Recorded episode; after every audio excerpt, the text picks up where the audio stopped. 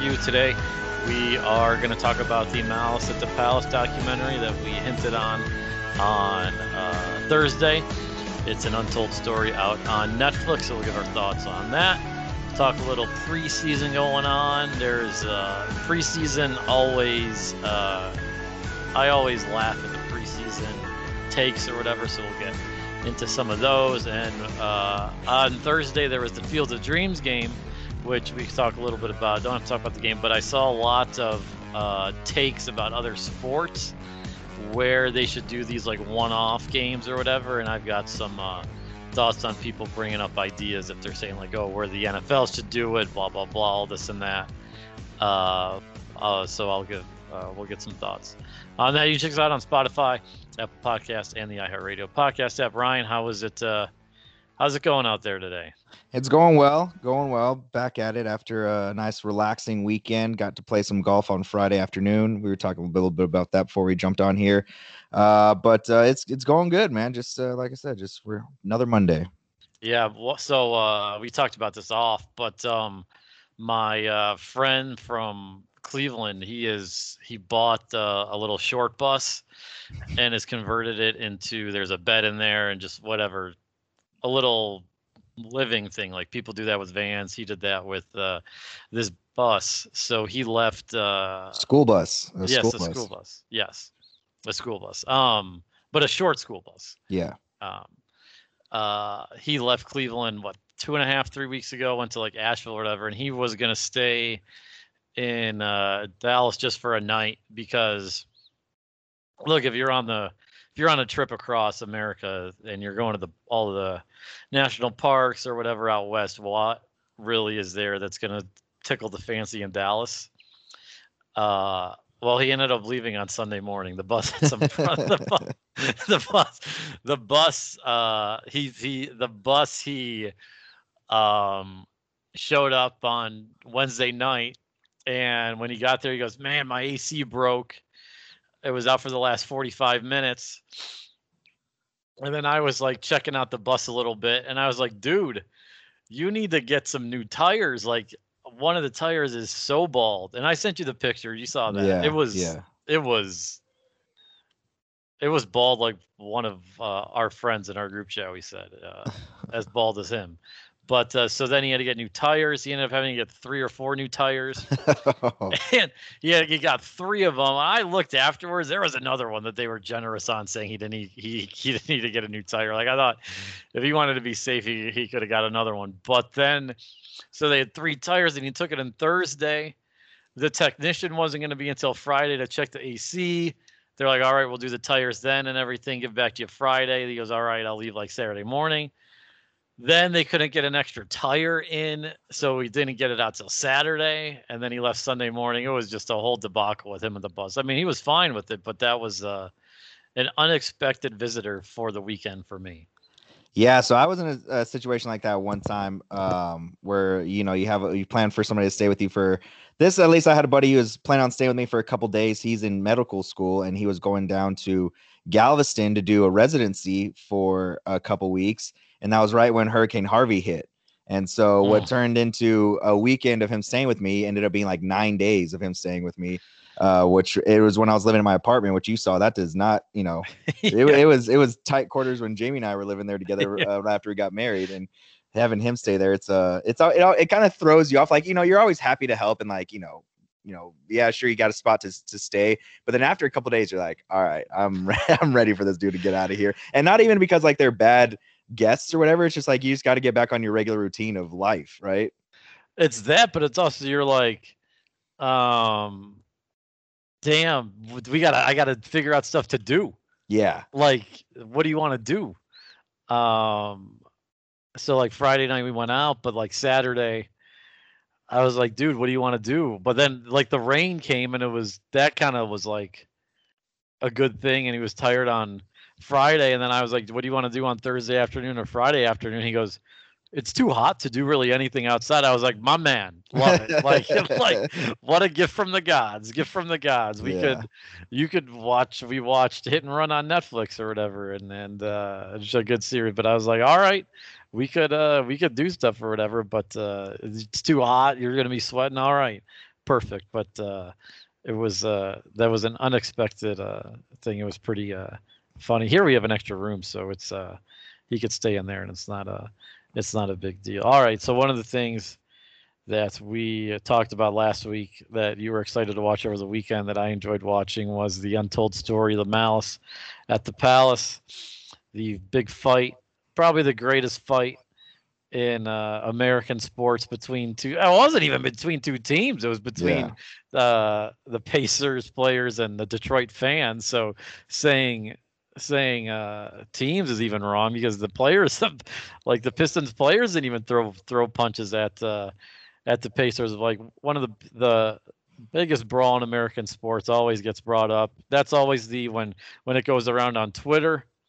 Um, what's an event that uh, you wish Twitter was around for? I would say the Malice of the Palace is always like in the top three or four of things. Hundred percent. But uh, that was going on. What are your uh, what were your what were your thoughts? And the whole thing on Untold Stories is telling the premise is telling the stories of the other side. So telling the stories of Jermaine O'Neal, Stephen Jackson, and Ron Artest uh, slash Metta World Peace. So it, it it focuses on them pretty much the whole documentary. Yeah.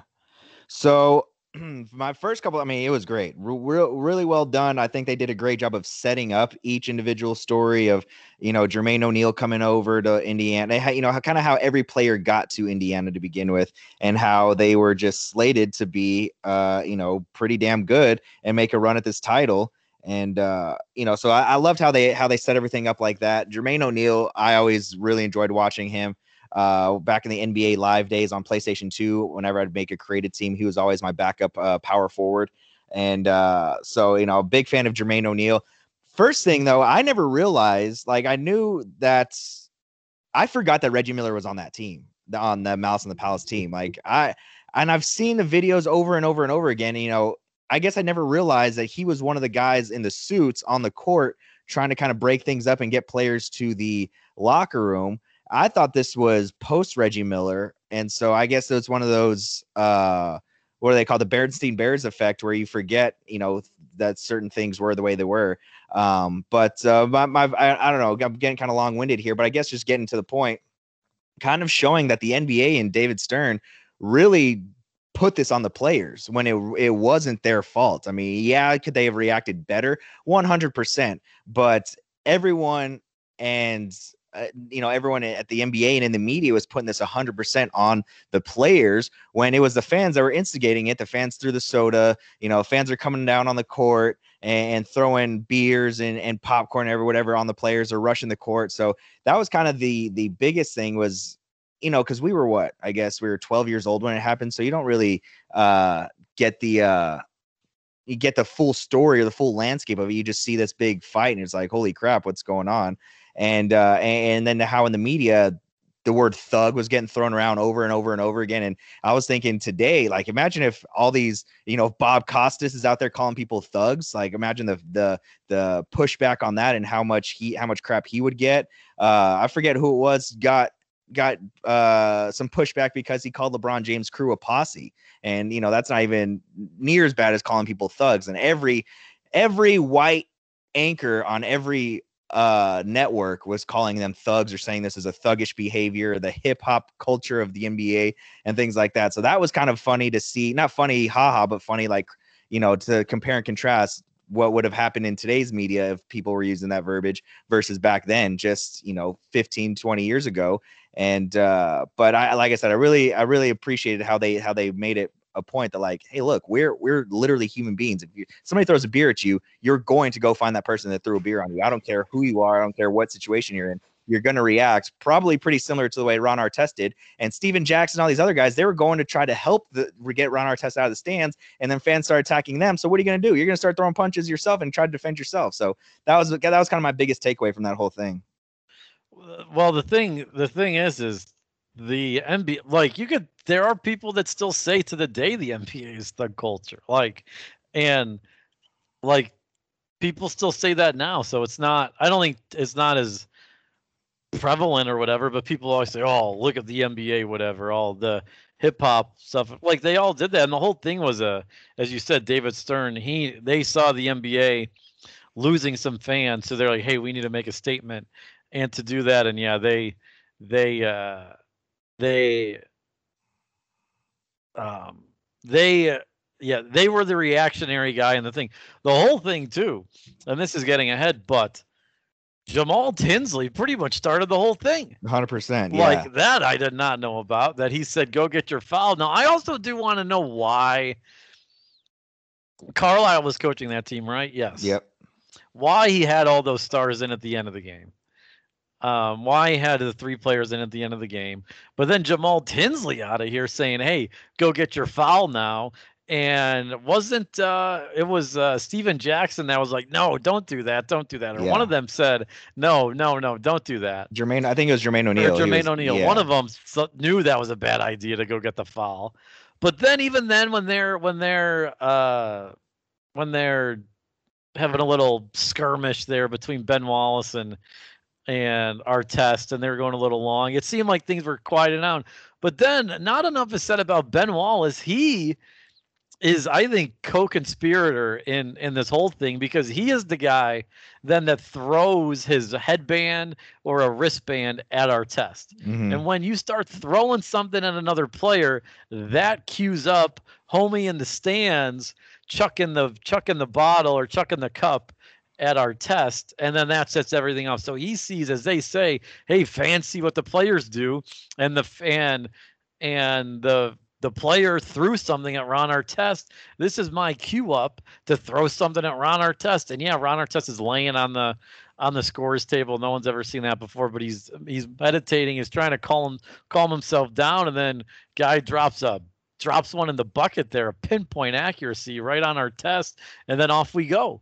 And so Jamal Tinsley, he for now, I think it's going to change in the documentary. Not saying that he is going to you didn't get to spend it. He didn't go in the crowd. You didn't throw any punches or but he, people be like, oh well, Jamal Tinsley did this, and then I think Ben Wallace people were like, well, maybe if you didn't throw the wristband, um, you uh, this whole thing wouldn't have happened. Um, so those two things set the avalanche of just the whole debacle, and and then a guy throwing a chair, and I mean every single fan was just launching items at the Pacers players. Like that was just a I mean, it was uh, seeing the footage again. Every time you see it, it is it is just unbelievable that that uh, everything that happened. It was uh, what a what a brawl and just the mismanagement of the police, the Auburn Hills police. There's a woman calling 911. That dispatcher like, yeah, we know about the fight. We know about the fight. Yeah, there are people fighting. All right. Like that. It was just like everything that went on there was was everything. But yeah, you, you do see another side of at least Ron Artest in this, and and because you really haven't heard him talk about it, I would say ever. Like Stephen Jackson, you know, his image has changed. He's on the jump, and he's on ESPN, so that's helping him. Like he's good on that, so people definitely have different, probably a different uh, take on Stephen Jackson now or whatever. But Ron Artest really. I mean, people always think he's just oh he's the crazy one, he's got everything like that. But hearing him, you you get to see a different side of him in this. Yeah, you know, and everyone always thought that the uh him going to lay down on the scores table is him kind of like grandstanding or just being weird. Because like you said, you've never seen that before. When he was actually trying to, you know, for uh, according to him, and we can only take him for his word, he was trying to meditate and get himself out of that situation.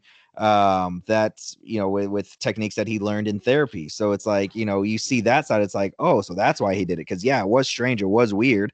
you know, you've never seen anybody do that before ever and why would this guy do it and then you come to realize oh he's actually trying to trying to do the right thing and take himself out of the situation but i agree about the ben wallace thing too obviously you know not only him throwing stuff but carrying on as long as he did like everyone was like I said, it was calming down. Everyone was separated. Everyone was uh, getting to their own sides. Even Stephen Jackson was like, every, any NBA fight you ever see, nobody wants to throw a punch. He said nobody ever wants to throw a punch. Everyone's just trying to be the tough guy, and uh, nobody's ever going to try to throw a punch. Any, any fight you see in the NBA, it ain't going to happen. And so that that that was the other thing because like I love Ben Wallace too. Ben Wallace was you know so much fun to watch. He was an undersized guy. I think you know when they were doing the player introductions, they said he was six nine and he was playing center. He was one of the best defensive uh, rim protectors in the league at the time, and. uh so you know that that was kind of like again I uh, one of those things that I don't remember of him carrying on as long and making such a spectacle of the foul.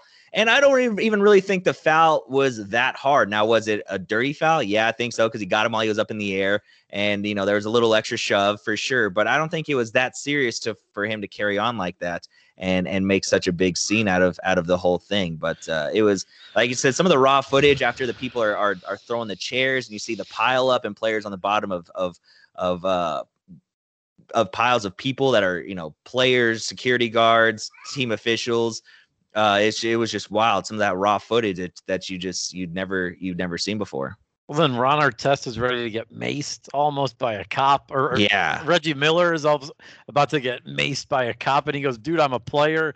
And he goes, "I'm Reggie Miller," and the guy didn't know who Reggie Miller was. They were talking to that cop.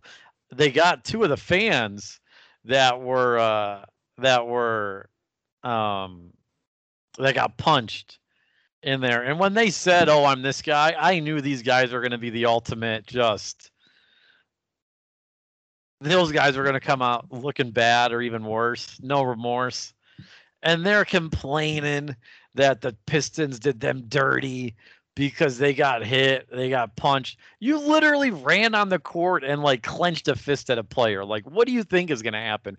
Yeah, you're going to get hit. And then you're mad that they're not, your charges aren't, you can't press charges on them because that was an act of a self defense and everything. Those two fans that they had, those, those guys stunk. They were, they were terrible.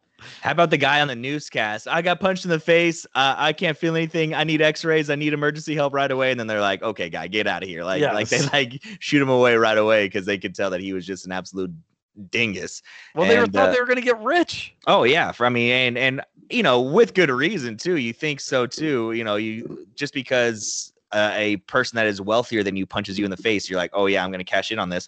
But uh, little did they know that you're caught red-handed on camera, clenching a fist at somebody, and. uh and, and I forget who it was. I think it was Reggie Miller said that Jermaine O'Neal missed and didn't make full connection with that guy. I don't know, man. I've seen some punches that uh, are missed and clean connection, and that looks a lot more like clean connection than Well, missing. I know he slipped, right? I know he slipped, but uh, he still dropped that dude and made pretty solid contact with his with his face. Yeah, but if um, he didn't slip, it would have been even worse. Yeah, it would have been game Like, over. It would have been, it would have been way worse. And that's the so the whole thing leads up to then when they get to the prosecutor in the doc in the docu or the whatever the it was the sheriff or the prosecutor's office, and he goes, "All right, we're gonna we don't care about the NBA, what their rules are. We're just gonna do this from a criminal background, and the players don't have any special treatment. The fans, they're not getting protected by the O."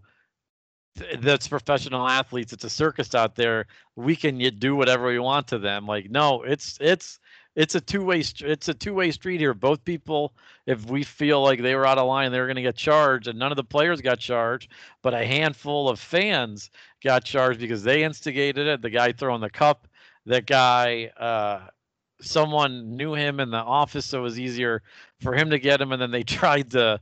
That guy had no remorse either. Um, Yeah. Throwing the cup, which I guess I'm not surprised. Look, I'm not surprised these people have no remorse. I, I guess, um, because they're gonna they're they're they're always gonna say, "Hey, we as fans can act any way we want at a game," and you see it now with all the fights in the stands. Every every everything. There's always fights in the stands. It's just like people go to a sporting event now, and it's just like chaos everywhere, and people just forget how to act. It's just like they just forget how to act.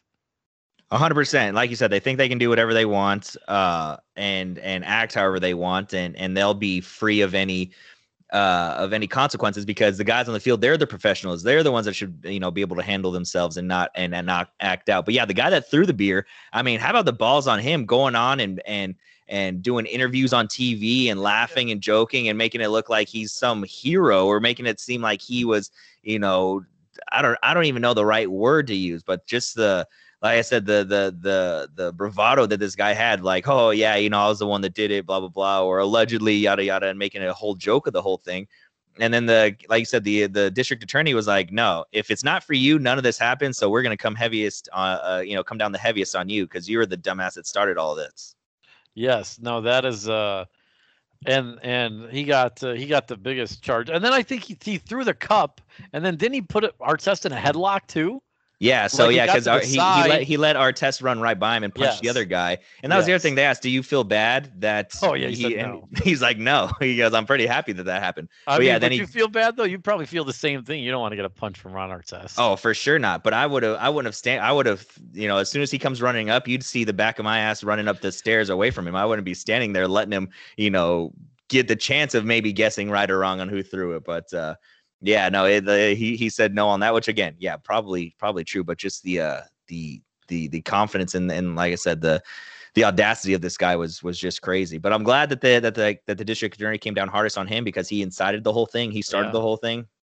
You know, the guy throwing the chair got a big uh got uh, a lot of charges pushed against him, aggravated assault or something like that. They said, but uh, oh, as he should, he threw a chair, and he had the old uh, "I'm going to look and just slowly walk away like I did nothing." Yeah, just like uh, I'm going to try and get away with this. Mm-hmm. The, the the true arsonist move. Oh, I didn't see it. Or point over there and just walk away. Like, well, what happened over there, and then leave. Um, but the district attorney, I thought he was like his reasoning and everything. Like he was that was very insightful. Like that was quality, some quality stuff right there. Now, it didn't seem like he was really happy he spent all the manpower and all those hours on the case, but he knew that it was going to be a big time case and that they needed to get it right. And he seemed like he was he he did a he, he got it right. Yeah, and you know, credit to him. And I know we shouldn't be surprised about this, but the fact that he went in it with such a level head and went in with it, like you said, we don't care what the NBA did. They're their own governing body. They, you know, levied whatever penalties they wanted to but i'm going to go ahead and look at this from a lawful standpoint from the point of justice and and take it with a different you know take it from a different angle though the correct angle i would say. And i you know the fact that he did that i don't know i shouldn't be surprised but i was surprised that he did it that way yeah, no, it was it was because uh, it could have been easy to been like you know just to follow the NBA suit like for oh, sure. you know the yeah it was, it was the NBA players' fault. But uh, no that was credit to him hat tip to him. I think he was kind of uh, the unsung hero of the whole thing for for for doing that making sure those stupid ass fans paid for their consequences. Yeah, and then the uh, funniest line had to have been when they went to Jermaine O'Neal and Stephen Jackson after they're in the tunnel after the whole brawl and they say Ron Artest sits down and he says, "Are we going to get in trouble for this?" like that was an audible, an audible laughter, and they. I'm surprised another brawl didn't start in the Pacers uh, locker room after that. That they just just didn't start beating up on Artest. Yeah, like, dude, are we getting in trouble?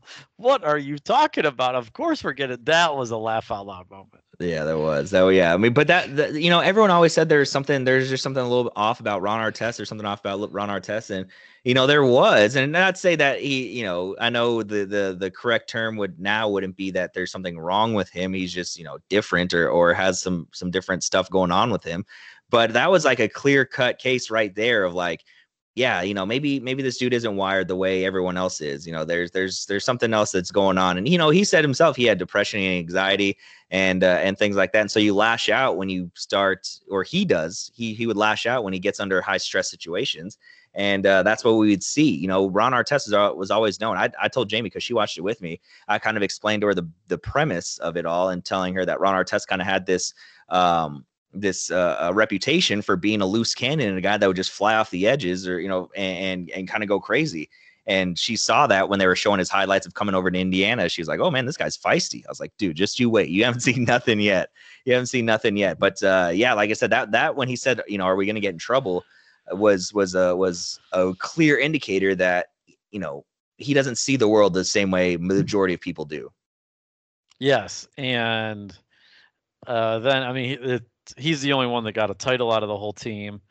Um, I did see something on Twitter. So people that were watching the documentary, they were like, "Damn, I got to get these Reggie Miller feelings off of me. Like they're making me feel bad for the guy. Like I got to go back and watch some comments, him doing commentary on some live games to get back to hating him because I don't like how I'm feeling for Reggie Miller right now." um, yeah. Uh, I thought that was pretty funny because you do start to feel bad for Reggie Miller about that at the end, but you're like, um, that the the thing is too. He showed the clip of the game seven of the Eastern Conference Finals the year before when the Pistons won the title. I will say thank the Lord we're not in this NBA because did you see when what the final score of that game was? Did you like notice 86, 83 no, like that? no, 67 to 59. It was Oh, 59 gee, 59 with like 3 minutes to like 4 minutes to go in the in the uh in the fourth quarter. It was 59 59. That's crazy. Yeah, so I was like, thank I mean, we used to see halves like this. Yeah. Um, yeah. we don't need this uh 69 65 was was uh was game 7 or game 6 because it didn't go to game 7 and ended in game 6 but We see 16 people put 40 points regularly in a quarter. I know I know Yeah. that was horrible it was Yeah. terrible the Yeah. Pacers the uh, sorry I don't mean to get No. I'm looking I, I pulled up the series here um the Pacers in games 2 scored 67 they scored uh 65 in game 5 they scored 65 in game 6 the pistons then scored uh 68 in game 4 69 in game 6 and they scored 74 in game one. The highest point total in any game was 85 points and that was the pistons in game 3 the pacers scored 83 S- these games lived in the 70 games 2 game 2 was 72 to 67 these games lived in the 60s and 70s that's, that's terrible Yeah, I mean, I remember that's how the Pistons won all those games. You know, they just that that's just what they did. They're good, good defenders, and were able to score just enough with Chauncey Billups, Rip Hamilton, Tayshaun Prince, you know, all those guys. But yeah, that's just kind of how they uh they operated. It was funny, uh, you know, while we're on the on the Reggie Miller thing, when he came up on the screen, Jamie goes, "Hey, I know him," and I was like, "What do you mean?" She goes, "He does he does stuff on TV, right?" I say, "Yeah." I say he calls games on TNT. She goes, "Oh yeah." She goes, "I didn't know he was a basketball player in real life," and I was like, "Yeah, that's." And she goes, "He was good," and I said, "Yeah, he was like really good." I said he was like the Steph Curry of his of his generation. Like he was one of the premier, the first premier shooters that we really saw. Uh, and I said all the records that Steph breaks are his. And she was like, "Oh, okay, that's crazy. I didn't know that." And I was like, "Yep, yep. He's you know one of the one of the greatest ones we've seen." And then when they were kind of introducing the whole Pistons Pacers rivalry, Jamie goes, "Wait, Detroit used to be good?" And I was like, "Yeah, they used to be really good." I said they had like a good three or five year run there where they were really good. And then every time they would show the Pistons arena and the fans going crazy, and uh, and you know the the the the um I don't know the hype team or whatever on the court, getting everyone hyped up.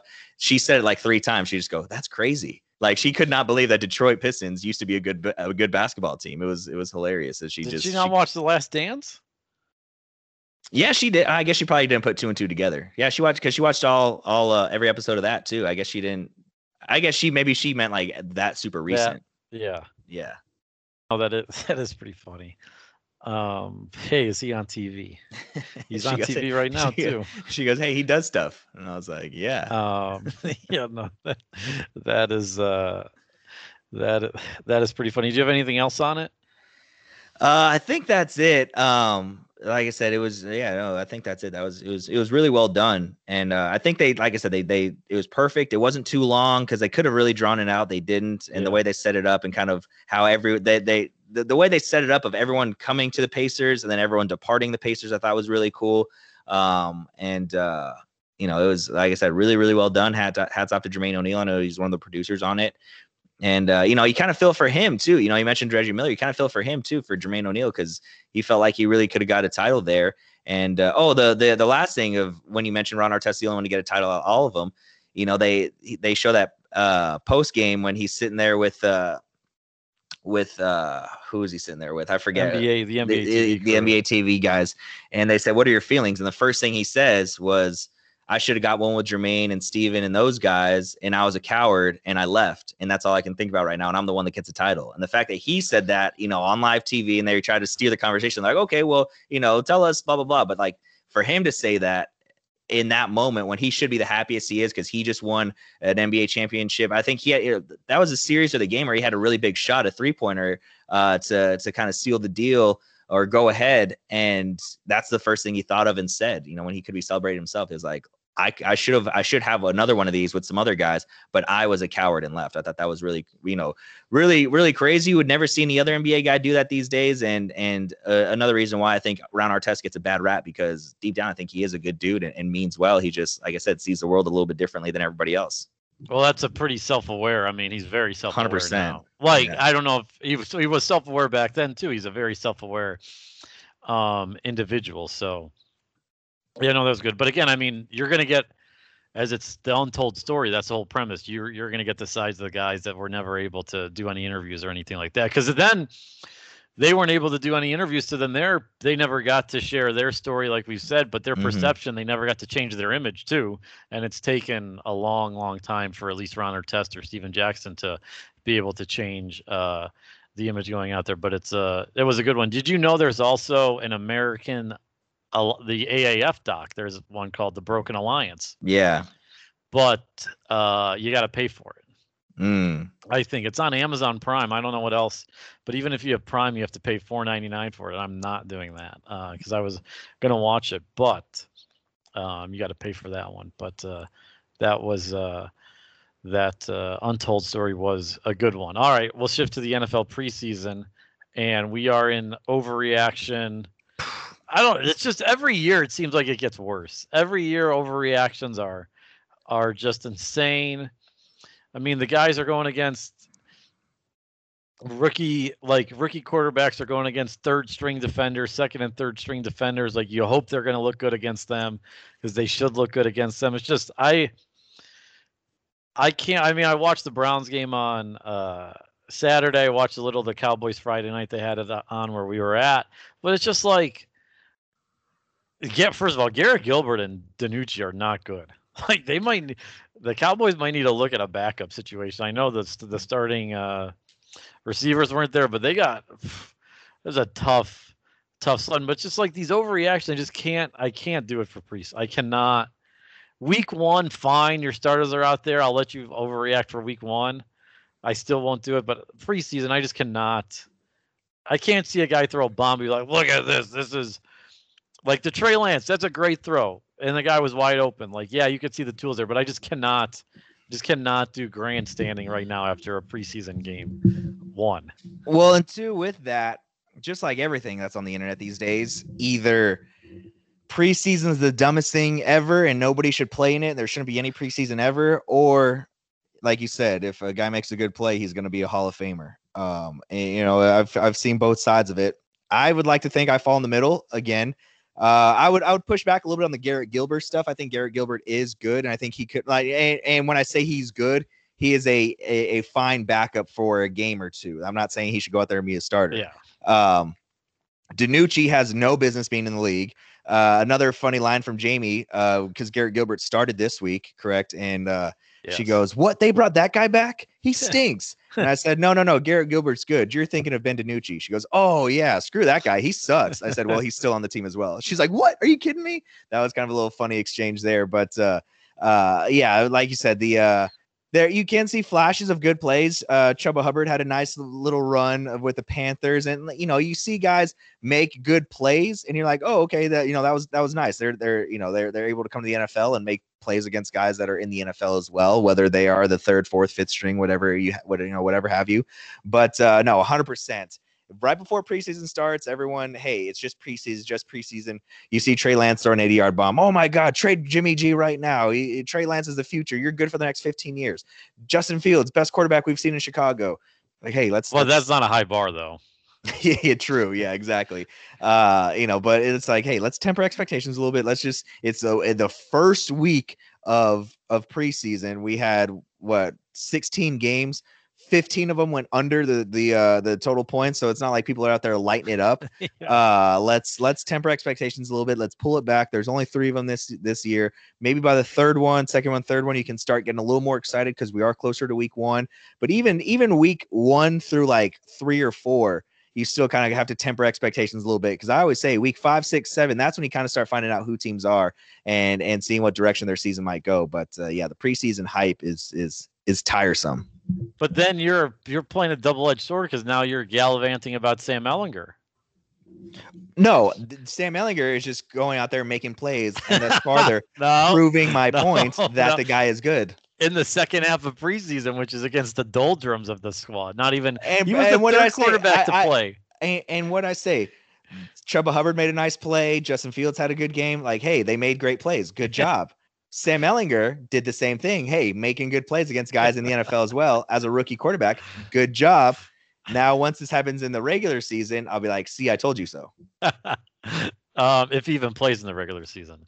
Um, but uh, no, it, I just it seems like it's at a worse this year with it. I don't I don't know. Well, obviously we didn't have it last year. Mm-hmm. Um, but it just seemed like so far the week one. But I guess also the thing is too, there's the year before there weren't i don't think that many high profile oh you know what i you know what you know what one made me uh, hilarious what i what i was laughing at that i thought was so funny was that this dude in Pittsburgh, Andrew Fillipponi, I think he's a Browns fan. I think he's uh, like a Browns fan, but works in Pittsburgh radio.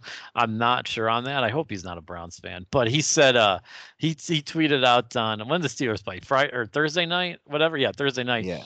He said Dwayne Dwayne Haskins passer rating last night was 100 was 113.4 and Patrick Mahomes 2020 passer rating was 108.1. He goes, "Make that of what you will." I mean, he got ratioed big time uh, 409 replies to 139 uh, uh, retweets. But he's been on the Haskins trade. But like seriously, like he's saying Haskins should probably start over Roethlisberger, I think, or he's he's he's claiming that Haskins is the quarterback of the future for uh for the Steelers, which I hope I hope they listen to this guy because I would love that. But it's it's just like these just stop making uh stop saying that. Yeah, stop stop anointing guys in the preseason when they when they play three series or something like that. Is that what you're saying? Yes, it is. Yeah, it's uh, yeah, no, I, I agree, and and like you said, if Dwayne Haskins is uh is the future of Pittsburgh, and everybody in the NFC North or uh AFC North, excuse me, is going to be living good. That defense, uh, you know, those defenses already tough enough. I mean, good luck if you're a Pittsburgh fan. Like, I wish Dwayne Haskins the best, but I saw it with my own two, eye, two eyes. The guy tries to play, tries to be a gamer through it, can't do it. Uh, make some boneheaded decisions, but uh, yeah, that's that's one of those things where uh, guys are just talking out of the side of their neck, not making any sense. There was a, a situation in Washington where a wide receiver that's been on the roster the last three years, Kelvin Harmon, got cut, hasn't played in but I don't know a handful of games and everyone's like, "Oh man, he has so much potential. He he really could." I'm like, we have ten wide receivers on our roster right now.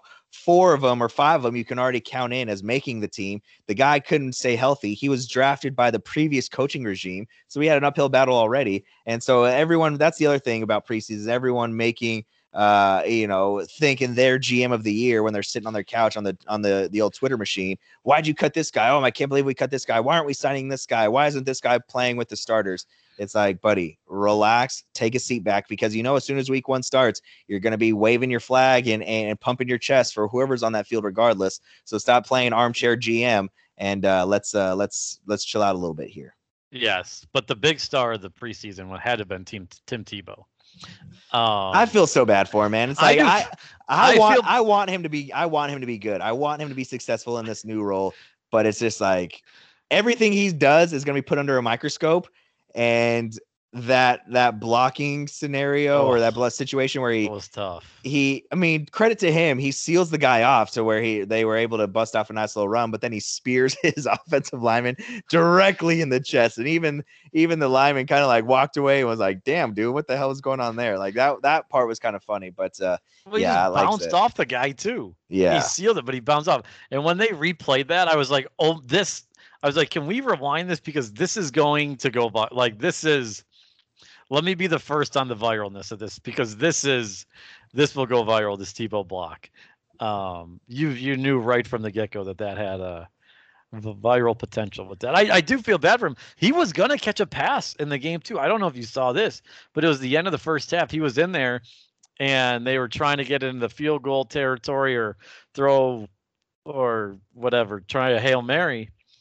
But he is wide open down the middle of the field, and Tavon Austin just runs right in front of him and steals a catch from him. Um, he just stole a catch from Tebow, and the place would have gone bananas. Yeah, that, uh, I I did see that, uh, and why it caught my eye was because I had no idea Tavon Austin was still in the league. I did not know that Tavon Austin was still in the league either. I did not know. Uh, I did not know about that as well. But all right, that's the preseason. Hammer the unders this weekend again, everybody. They're still going under. Um, but uh, all right. So the Field of Dreams game was on Thursday. Very cool thing for Major League Baseball to do. It's supposed to be last year, but they postponed it to this year. Uh, great ending for baseball in general as you get a comeback in the ninth and then a walk off in the bottom of the ninth. Um, so that was best case scenario. It was like the most watched regular season game uh, in 10 years in baseball. So that was good. Only aver- only got like six million, but still, I would say that's a lot for a regular season baseball game on a Thursday night in August. Um, all in all, a great environment, a great, cool scene, and everything like that. But one of the things people are saying is, "Oh, what can they do?" or "We got to do this." Why play the whole series? No, as as NHL has shown with the Winter Classic. Now they've expanded to some other stadium series, but like these one-off events are only good because they're one-off events. It's only mm-hmm. once a year that you like it once a year. You can't play a full series or have have multiple games there each year because the specialness of it is, is going to wear off and people aren't going to watch. So they just keep it once a year. But then people are bringing up, oh, the NFL should do this. Where could the NFL do this? Where could the NBA do this? Blah, blah, blah. The NFL doesn't need to do this. The NFL is not going to do this. They get the ratings without having to trick up the game. Okay, the whole thing is to get ratings to trick up the game. The NFL doesn't need this. The NBA, sure, yeah, they could do a game at Rucker Park. I would say that's where it said. But guess what? When are you going to do it in the season? October or April? You're going to have to build like a roof over the thing to make sure that it doesn't rain or like it's going to be cold. Then you're going to have to fix the court because there could probably be some pretty serious injuries there uh, with the NBA game speed or the, the type of game. But like the NFL is not going to do this because they don't need to trick it up to get ratings. Like MLB needs to do it to get ratings. The NHL needs to do it to get ratings. That's what they do. They're great ideas. Major League Baseball did the game in Williamsport for the Little League World Series. They're doing it again this week, and that's on Sunday Night Baseball. I think this is like the second or third year they've they've done it. Like that's a great idea. They're doing these little things because they want to get more people to watch. But like the NFL, they're never going to do it because they don't need to do it to trick the ratings and get ratings. Yeah, no, 100%. And when we were talking NBA, the first place I thought of as well was Rucker Park. Uh, maybe you could do it down to Venice Beach. They have some famous uh, basketball courts down there. But like you said, I don't, I don't know how NBA players would feel playing on a street type court. Uh, you know, like you said, they, they would have to, they would have to rig it up a little bit just to make sure that a they're keeping the, the players healthy, you're keeping the integrity of the game uh, you know, intact because you know we all know double rims and, and things like that. Although it would be cool to to see NBA players play with a chain net. You know, just imagine hearing those swishes all the way through. I think that'd be pretty dope. Um, but no, you're 100 percent correct. The NBA or the, excuse me, the NFL. No reason to do this. There's a reason why they're able to build billion dollar stadiums and pack it out week in and week out. There's too much, far, far too much technology stuff that they have to that they would have to to bring in, you know, to make sure coaches can can uh, communicate with their players on the field, communicate with player with coaches in the press box, whatever have you, or the coaches box, I should say, what have you. So yeah, no reason why they need to be able to do this. The the the uh, now I will say I think it would have been cool if they did the entire series at the Field of Dreams game. I would have been more uh, uh I would have been more in favor of that. But the way that the one game that was on Friday ended, I think was was perfect. Uh, you know, like you said, uh, back and forth there at the end, go ahead home runs left and right into the cornfields, uh, and then a, a massive walk off.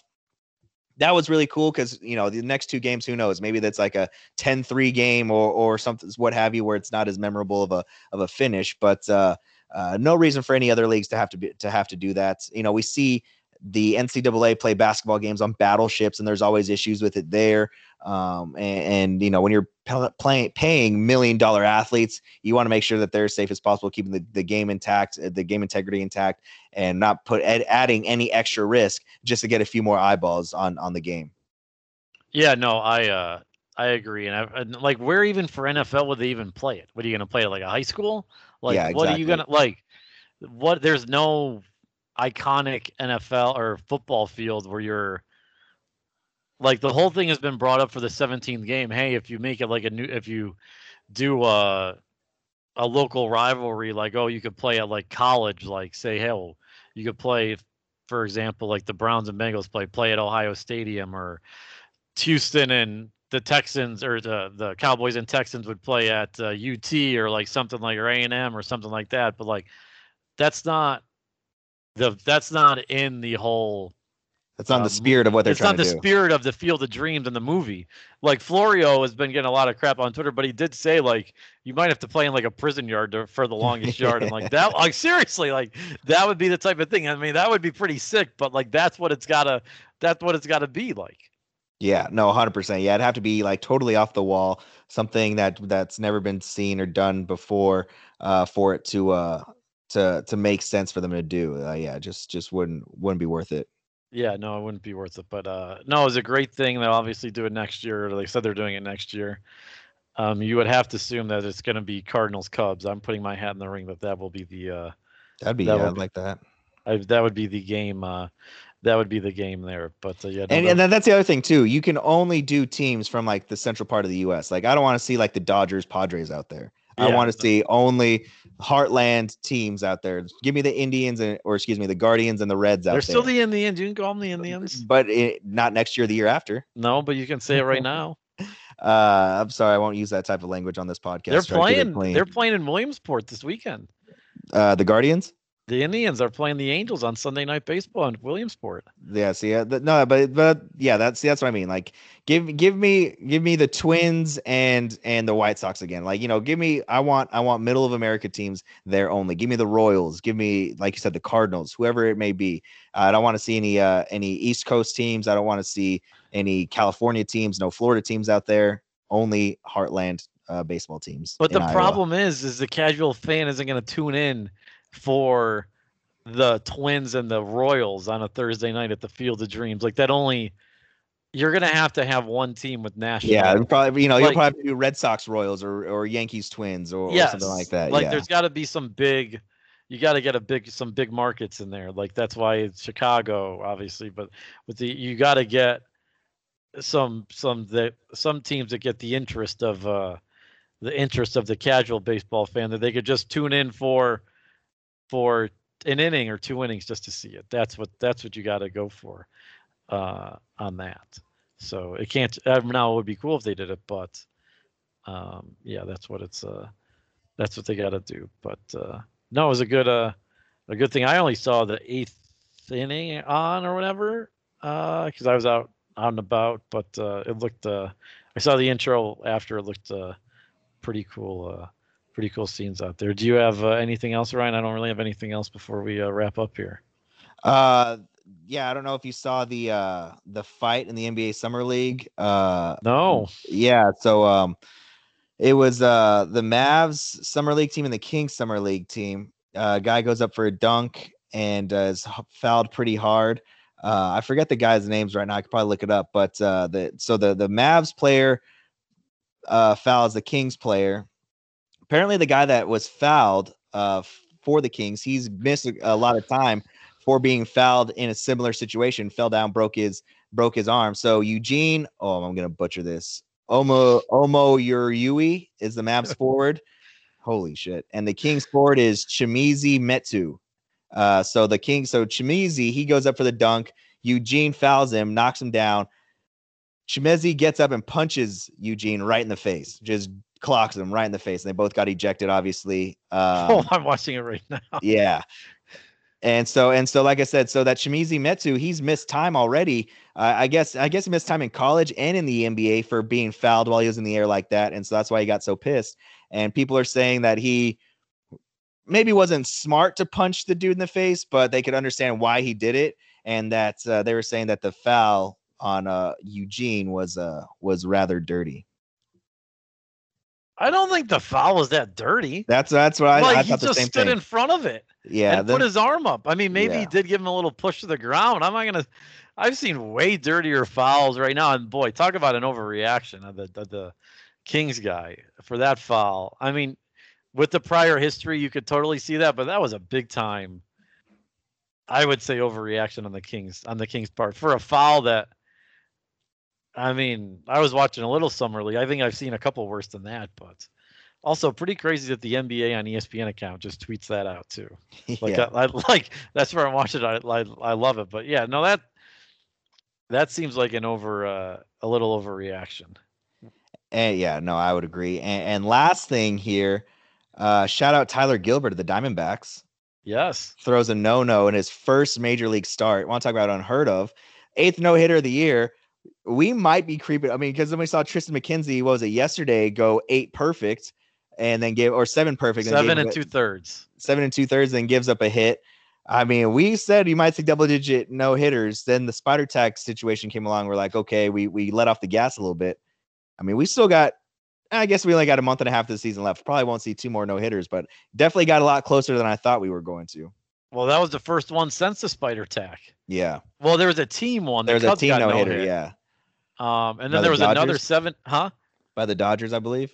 Was that who it was? Yes. Yes. No, the Cubs no hit the Dodgers, didn't they? Oh, yeah. So I, I think yeah. yeah, they they were both yeah they were both involved somehow. Yes, combined. But uh but other than that, there hasn't really yeah, ever since the spider tack, the situation has uh quieted. And yesterday was funny, the Mc Triston McKenzie was perfect through seven and two thirds. But nine years ago on the day was the last uh perfect game in baseball. Yeah, King so Felix. yes, King Felix. He was trying to do that. Uh, also, it feels like the Philip Humber perfect game was a lot. Uh, was was less than nine years ago. The White Yeah, Sox. yeah, like, no, does- no. It doesn't. I, that feels like it was like. I swear that was 2014. I don't. I'm not. I don't believe that that was before like 2011. Like I. I. I swear that that was before. So that that like that was the something's wrong on that. yeah, Like there's no way. There's no way. yeah. I thought it was before that, but uh no, McKen- Triston McKenzie's turned it around, and it was a. It You know like the got- velo was up a little bit again. Oh, it's been about it's been about uh where it's been since he's been back. Okay. Um, do you know though who has the longest streak of uh no or the longest no hitter drought? I'm assuming the Cleveland baseball team. Yeah, do you know they haven't thrown a no hitter in 47 years. That's Um. But Corey Kluber just threw one earlier this season. that that wasn't with the Indians. Oh, that's right. That's Um, right. Uh, yeah, Len Barker has threw a perfect game in 19. God, I I want to say it was like August of 1971. I'm probably getting the getting the. uh It was oh, never mind. It was uh May 15th, 1981. That was uh so 40 years ago because they had the 40 year anniversary. So 40 years they've been without it. That's the last time they've had a a perfect game or no hitter. Um, I mean, they've been no hit a handful of times since then, but uh, yeah, pretty. Uh, so they got the longest uh, World Series draw and the longest throw and no hitter draw. Two things you want to be account. You want to be uh, you want to uh, be associated with. Well, I'll tell you this. I used to have a baseball coach that said people only remember two things: the best and the worst. So if you can't be the best, you might as well be the worst. But that's not even being the worst well, close they to made it. they made it to three. That's the thing. It's not like they haven't even made it. But yeah, no, it is uh, it is close to it. All right, I don't know if you care about this, but the uh, college football AP top twenty five came out just now. hmm and uh, Alabama, Oklahoma, Clemson, and Ohio State are the top four. Wow, shocker! Didn't see that coming. Yeah, who would you would you say that uh, Georgia's five, the Aggies are six, Iowa State seven, Cincinnati eight, North Carolina's ninth, or Notre Dame's ninth, and North Carolina ten. Iowa State, a lot of preseason love right now. I feel like they always get a lot of preseason love. I think six is a little high for the Aggies. Um, no, and like you know, no trolling there. I do think that's a little a little high. If Kellen Mond was coming back, maybe I would say that's not too bad. Um, Georgia's fifth. Yeah, again, you know, you're gonna get that's gonna happen. Um, it went Alabama, Clemson, Oklahoma, Oklahoma, Ohio State. Alabama, Oklahoma, Clemson, Ohio State. Yeah, yeah. I mean, that's that's that's probably about right. I would say that we are looking though for a big battle week one. Uh, Texas week one faces uh, Louisiana Lafayette. Whew. Lafayette's 23, Texas 21. I'm putting that. I'm putting the horns on upset alert. I'm, I'm, serious. I'm serious. I'm putting them up. I'm putting on. I'm putting them on upset alert right now. They're on upset alert. If if they come out week one and lose to Louisiana Lafayette after making this big stink of going to the SEC, I mean, you wait for the media shitstorm that that'll be. I mean, if you're a neutral, you have to root for that. Like Absolutely, that would just be yeah. too funny. Like it yeah. would be too uh it would be too too funny. But all right, I think it's a good place to wrap up because Thursday will be as we said last week, we will bring in with our college football win totals for the uh for the season. We'll is we'll give five win totals out and then if you got a couple honorable mentions that didn't make the cut, you can give those out. But five win totals, we'll each give them up, given getting ready for the college football season because week zero is one week from this coming Saturday. So we will do that on uh, Thursday. Thanks everybody for listening, and we'll talk to you then.